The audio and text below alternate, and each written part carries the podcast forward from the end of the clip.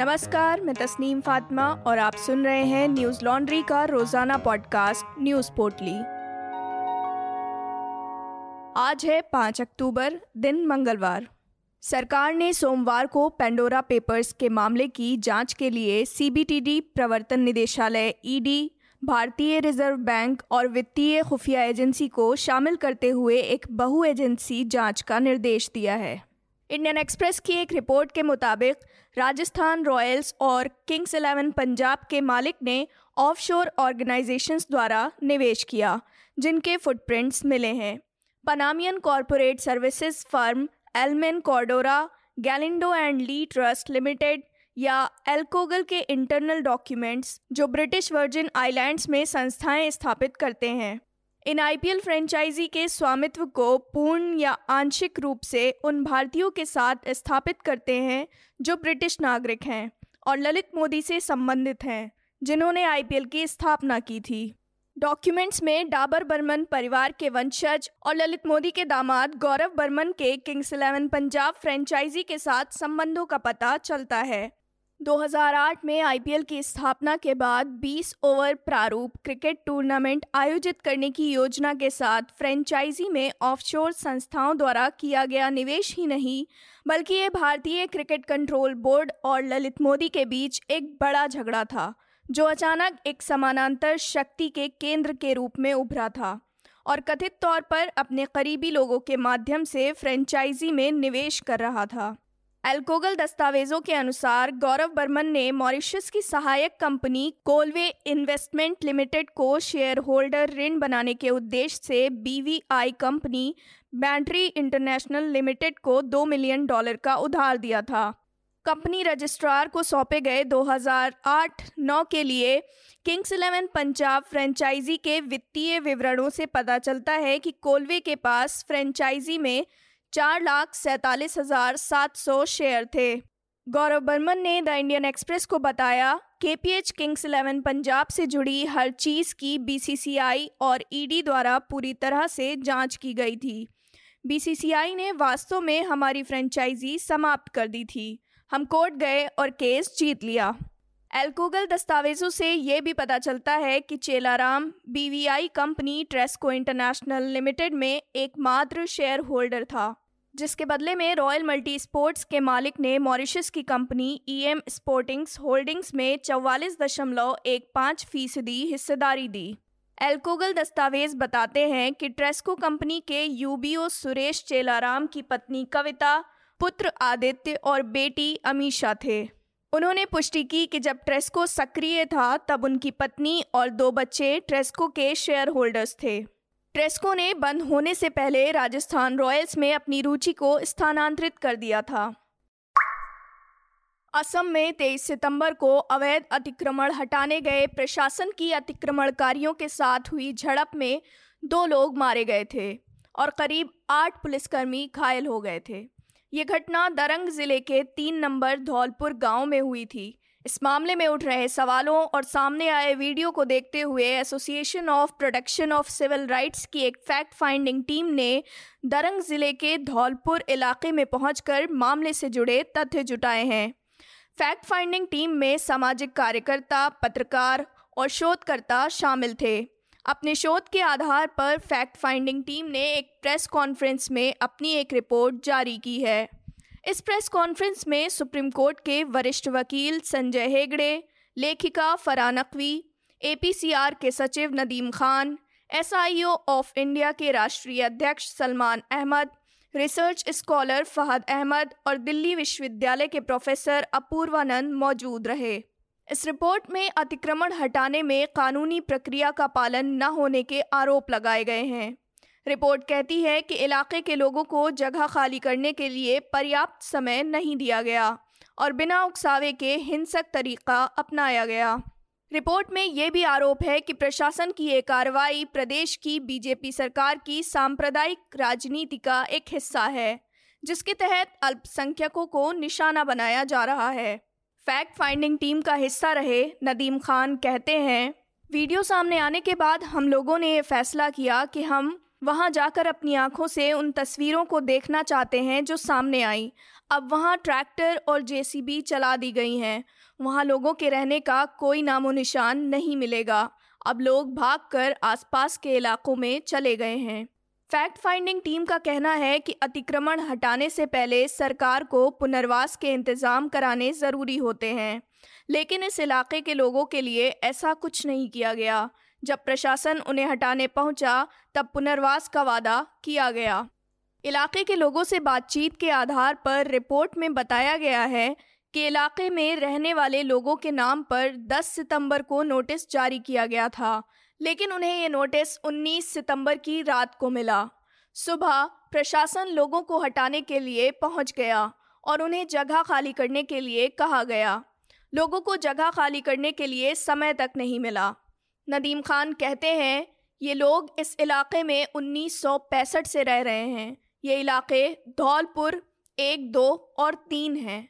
इन लोगों ने वोट दिए हैं, इनके पास आधार कार्ड हैं। वहाँ 1980 से बना एक स्कूल भी है। रातों रात इसे अतिक्रमण बताया जाने लगा। उन्हें समय रहते नोटिस तक नहीं दिया गया। रिपोर्ट के मुताबिक पुलिस का कहना है, जब पुलिस जोन तीन धौलपुर में पहुँची तो करीब 2000 से ढाई हज़ार लोगों की भीड़ उनके सामने खड़ी थी। वो सरकार विरोधी नारे लगा रहे थे और युद्ध जैसी स्थिति बनी हुई थी।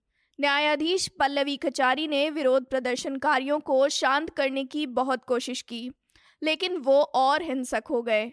इन स्थितियों की सूचना वरिष्ठ अधिकारियों को दी गई तो कुछ देर बाद दरांग के एसीपी और डिप्टी एसपी अतिरिक्त सुरक्षा बलों के साथ वहाँ पहुँचे।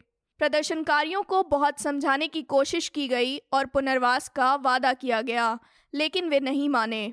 प्रदर्शनकारी यहीं नहीं रुके, उन्होंने पुलिसकर्मियों और न्यायाधीश पर हमला शुरू कर दिया, जिसके बाद पुलिस ने आँसू गैस के गोले और रबर बुलेट का इस्तेमाल किया। तब भी मामला न संभलने पर पुलिस को लाठीचार्ज करना पड़ा। लेकिन जब प्रदर्शनकारियों ने धारदार हथियार से पुलिस पर हमला करना शुरू किया तो पुलिस को फायरिंग करनी पड़ी। प्रदर्शनकारियों के हमले में कई पुलिसकर्मी जख्मी भी हुए हैं। रिपोर्ट के मुताबिक पुलिस का ये भी कहना है कि एक बार लोग समझाने पर जगह खाली करने के लिए मान भी गए थे, लेकिन सैकड़ों लोगों की भीड़, लाठी और पत्थर लेकर वहाँ पहुँच गई। पुलिस ने कुछ संगठनों पर लोगों को भड़काने का आरोप लगाया है। हालाँकि इलाके के चश्मदीदों ने रिपोर्ट में बिल्कुल अलग घटनाक्रम बताया। उनका कहना है कि लोग जगह खाली करने को तैयार हो गए थे फिर भी पुलिस ने तोड़फोड़ और हिंसा शुरू कर दी। अधिकतर लोगों ने कहा कि उन्हें घर खाली करने के लिए 24 घंटों का समय भी नहीं दिया गया। रिपोर्ट के मुताबिक 21,470 बीघा ज़मीन पर अतिक्रमण हटाने का अभियान 18 सितंबर से चल रहा था। ये इलाका ब्रह्मपुत्र नदी के तट पर है और यहाँ तक पहुँचने के लिए ठीक से कोई सड़क भी नहीं है। लेखिका फरा नकवी ने इसे विकास नहीं बल्कि नफरत की कार्रवाई बताया। उन्होंने कहा, ये सिर्फ़ कुछ लोगों के अतिक्रमण का मामला नहीं है। अतिक्रमण अलग चीज़ होती है, लेकिन इसमें जो घृणा है, वो बिजाय बोनिया के तरीके से देखी जा सकती है। पूरे मामले को देखते हुए फैक्ट फाइंडिंग टीम ने राज्य सरकार से कुछ सिफारिशें की हैं। शेख फरीद और मोइनुल हक के परिवारों और इस घटना में घायल हुए लोगों को सरकार मुआवजा दे। निहत्ते लोगों पर फायरिंग के लिए जिम्मेदार पुलिस अधिकारियों पर कार्रवाई की जाए, जिनमें दरंग के एसपी सुशांत बिस्व शर्मा भी शामिल हैं। अतिक्रमण हटाओ अभियान को तुरंत रोका जाए। अतिक्रमण का विरोध कर रहे लोगों के खिलाफ लगाए मामले वापस हों। अतिक्रमण हटाने से पहले लोगों को पुनर्वास की सुविधा मुहैया कराई जाए। फैक्ट फाइंडिंग टीम इससे पहले दिल्ली दंगे और बंगाल में हुई हिंसा पर भी अपनी रिपोर्ट प्रकाशित कर चुकी है। देश भर में पिछले 24 घंटे में अट्ठारह नए कोरोना केस सामने आए, जबकि दो लोगों की मौत हो गई। इस दौरान उनतीस लोग ठीक भी हुए। जिससे सक्रिय मामलों की संख्या घटकर दो लाख बावन हज़ार नौ सौ दो हो गई है, जो बीते 201 दिनों में सबसे कम है। इसी के साथ ठीक होने वाले मरीजों की कुल संख्या तीन करोड़ इकतीस लाख पचास हज़ार आठ सौ छियासी हो गई है। रिकवरी रेट की बात करें तो वो सत्तानबे दशमलव नौ तीन फ़ीसदी पर है, जो कि मार्च 2020 के बाद से सबसे ज़्यादा है। साप्ताहिक पॉजिटिविटी दर एक दशमलव छः छः फ़ीसदी पर है जो कि पिछले 102 दिनों से तीन प्रतिशत से नीचे है। दैनिक पॉजिटिविटी दर एक दशमलव छः एक फ़ीसदी है जो कि पिछले 36 दिनों से तीन प्रतिशत से नीचे है। केरल में पिछले 24 घंटे में कोरोना के 8,850 नए मामले सामने आए जो देश में आए कुल मामलों का लगभग 45 प्रतिशत है। इस दौरान राज्य में एक सौ उनचास लोगों की मौत भी हो गई। वहीं मिजोरम में बीते 24 घंटे में 1,624 नए मामले सामने आए जबकि छः लोगों की मौत हो गई। हालाँकि इस दौरान पाँच सौ अड़तीस लोग ठीक भी हुए। मिजोरम में सक्रिय मामलों की संख्या बढ़कर 14,726 हो गई है। तमिलनाडु में बीते 24 घंटे में कोरोना के एक हज़ार चार सौ सड़सठ नए मामले सामने आए हैं जबकि 16 लोगों की मौत हो गई है। राज्य में फ़िलहाल सक्रिय मामलों की संख्या सोलह है। देश की राजधानी दिल्ली की बात करें तो यहाँ पिछले 24 घंटों में कोरोना के 34 नए मामले सामने आए हैं, जबकि इस दौरान मौत का आंकड़ा शून्य रहा। वहीं 22 लोग ठीक भी हुए हैं। पिछले 24 घंटों में बहत्तर लाख इक्यावन हज़ार चार सौ उन्नीस कोरोना वैक्सीन की डोज लगाई गई। अब तक कुल इक्यानबे करोड़ चौवन लाख पैंसठ हज़ार आठ सौ छब्बीस डोज लग चुकी हैं। उत्तर प्रदेश पुलिस ने कांग्रेस महासचिव प्रियंका गांधी को लखीमपुर खीरी जाते समय गिरफ़्तार कर लिया था। ताज़ा जानकारी के मुताबिक प्रियंका के साथ दस अन्य लोगों के खिलाफ शांति भंग करने के मामले में एफआईआर दर्ज की गई है। जिन लोगों पर केस दर्ज हुआ है, उनमें कांग्रेस नेता दीपेंद्र हुड्डा और अजय कुमार लल्लू के नाम शामिल हैं। छत्तीसगढ़ के मुख्यमंत्री भूपेश बघेल को लखनऊ एयरपोर्ट पर रोक लिया गया। बघेल ने एक वीडियो ट्वीट करके लखनऊ एयरपोर्ट पर रोके जाने संबंधी जानकारी दी। उन्होंने ट्वीट में लिखा, बिना किसी आदेश के मुझे लखनऊ एयरपोर्ट से बाहर जाने से रोका जा रहा है। बघेल का राजधानी लखनऊ में प्रेस ब्रीफिंग का कार्यक्रम था। बघेल ने करीब एक मिनट का वीडियो भी शेयर किया, जिसमें उन्हें अधिकारियों से बात करते हुए देखा जा सकता है। वे कह रहे हैं कि धारा 144 तो लखीमपुर में है। हम लखीमपुर तो जा नहीं रहे तो फिर प्रॉब्लम क्या है? बातचीत के दौरान जब एक अधिकारी आदेश पड़ता है कि लखनऊ में भी बड़ी संख्या में लोगों के जमावड़े पर प्रतिबंध है, इसके बाद बघेल ने वहीं फर्श पर बैठकर धरना शुरू कर दिया। वहीं इससे पहले प्रियंका गांधी ने वीडियो जारी कर पीएम मोदी से सवाल किया था। उन्होंने कहा था कि मोदी जी, नमस्कार। मैंने सुना है कि आज आज़ादी का अमृत उत्सव मनाने के लिए आप लखनऊ आ रहे हैं। क्या आपने ये लखीमपुर में किसानों को कार से रौंदे जाने का वीडियो देखा है, जिसमें आपकी सरकार के मंत्री का बेटा किसानों को अपनी गाड़ी से कुचलते हुए दिखाई दे रहा है? इस वीडियो को देखिए और देश को बताइए कि इस मंत्री को बर्खास्त क्यों नहीं किया गया और मंत्री के बेटे को गिरफ़्तार क्यों नहीं किया? मेरे जैसे विपक्ष के नेताओं को तो आपने हिरासत में बिना किसी ऑर्डर और एफआईआर के रखा है। मैं जानना चाहती हूँ कि ये आदमी आज़ाद क्यों है। मैं आपसे आग्रह करती हूँ कि लखीमपुर आइए ना। इस अन्नदाता की, जो कि देश की आत्मा भी है, उसकी पीड़ा समझिए और सुनिए। उसकी सुरक्षा करना आपका धर्म है, आपका कर्तव्य है। जय हिंद, जय किसान। वहीं दूसरी तरफ़ भारतीय जनता पार्टी के नेता और सांसद वरुण गांधी ने वो वायरल वीडियो शेयर किया है, जिसे कथित रूप से लखीमपुर का बताया जा रहा है। इसके साथ ही उन्होंने ट्वीट कर आरोपियों की गिरफ्तारी की मांग की। गौरतलब है कि राजधानी लखनऊ से करीब 130 किलोमीटर दूर लखीमपुर खीरी में रविवार को हुई हिंसा में चार किसानों समेत आठ लोगों की मौत हो गई थी। सोमवार को मौके पर जाने की कोशिश करने वाले सभी प्रमुख विपक्षी दलों के नेताओं को रोक दिया गया अथवा हिरासत में ले लिया गया। हिंसा उस समय भड़की थी जब विरोध प्रदर्शन कर रहे किसानों के एक समूह ने केंद्रीय मंत्री अजय कुमार मिश्रा और यूपी के उप मुख्यमंत्री केशव प्रसाद मौर्य को रोकने और काला झंडा दिखाने की कोशिश की, जिसमें आरोप है कि अजय मिश्रा के बेटे ने किसानों पर गाड़ी चढ़ा दी। अमेरिका के डेविड जूलियस और एडम पैटापोशन को चिकित्सा के क्षेत्र में संयुक्त रूप से नोबेल पुरस्कार दिया गया। उन्हें ये पुरस्कार तापमान और स्पर्श को महसूस करने वाले रिसेप्टर्स की खोज के लिए मिला। उन्होंने बताया कि किस तरह हमारा जिस्म संवेदना को विद्युतीय तरंग में बदल देता है और उसे संदेश के रूप में नर्वस सिस्टम यानी तंत्रिका तंत्र तक पहुंचाता है। नोबल कमेटी ने स्वीडन की राजधानी स्टॉकहोम में इन पुरस्कारों की घोषणा की।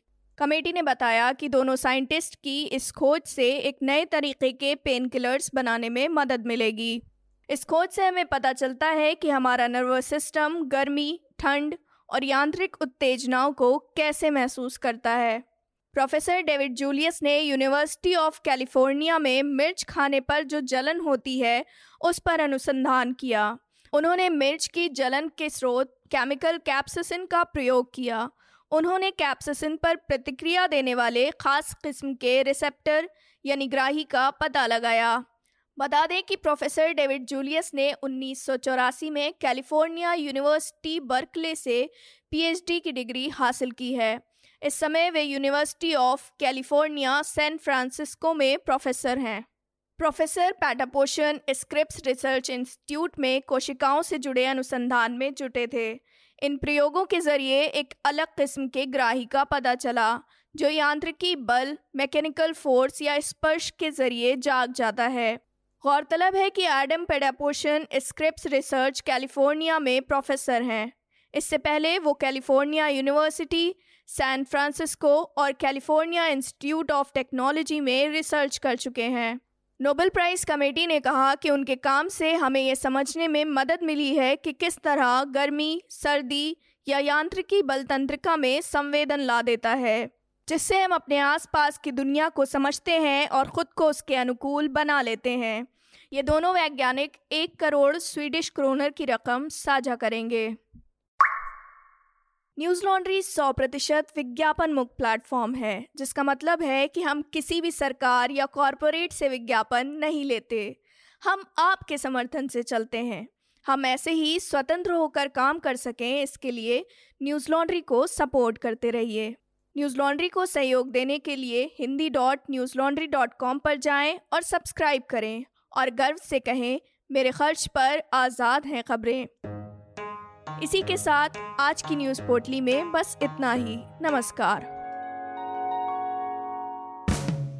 न्यूज़ लॉन्ड्री के सभी पॉडकास्ट ट्विटर आई और दूसरे पॉडकास्ट प्लेटफॉर्म पे उपलब्ध हैं। खबरों को विज्ञापन के दबाव से आज़ाद रखें। न्यूज़ लॉन्ड्री को सब्सक्राइब करें।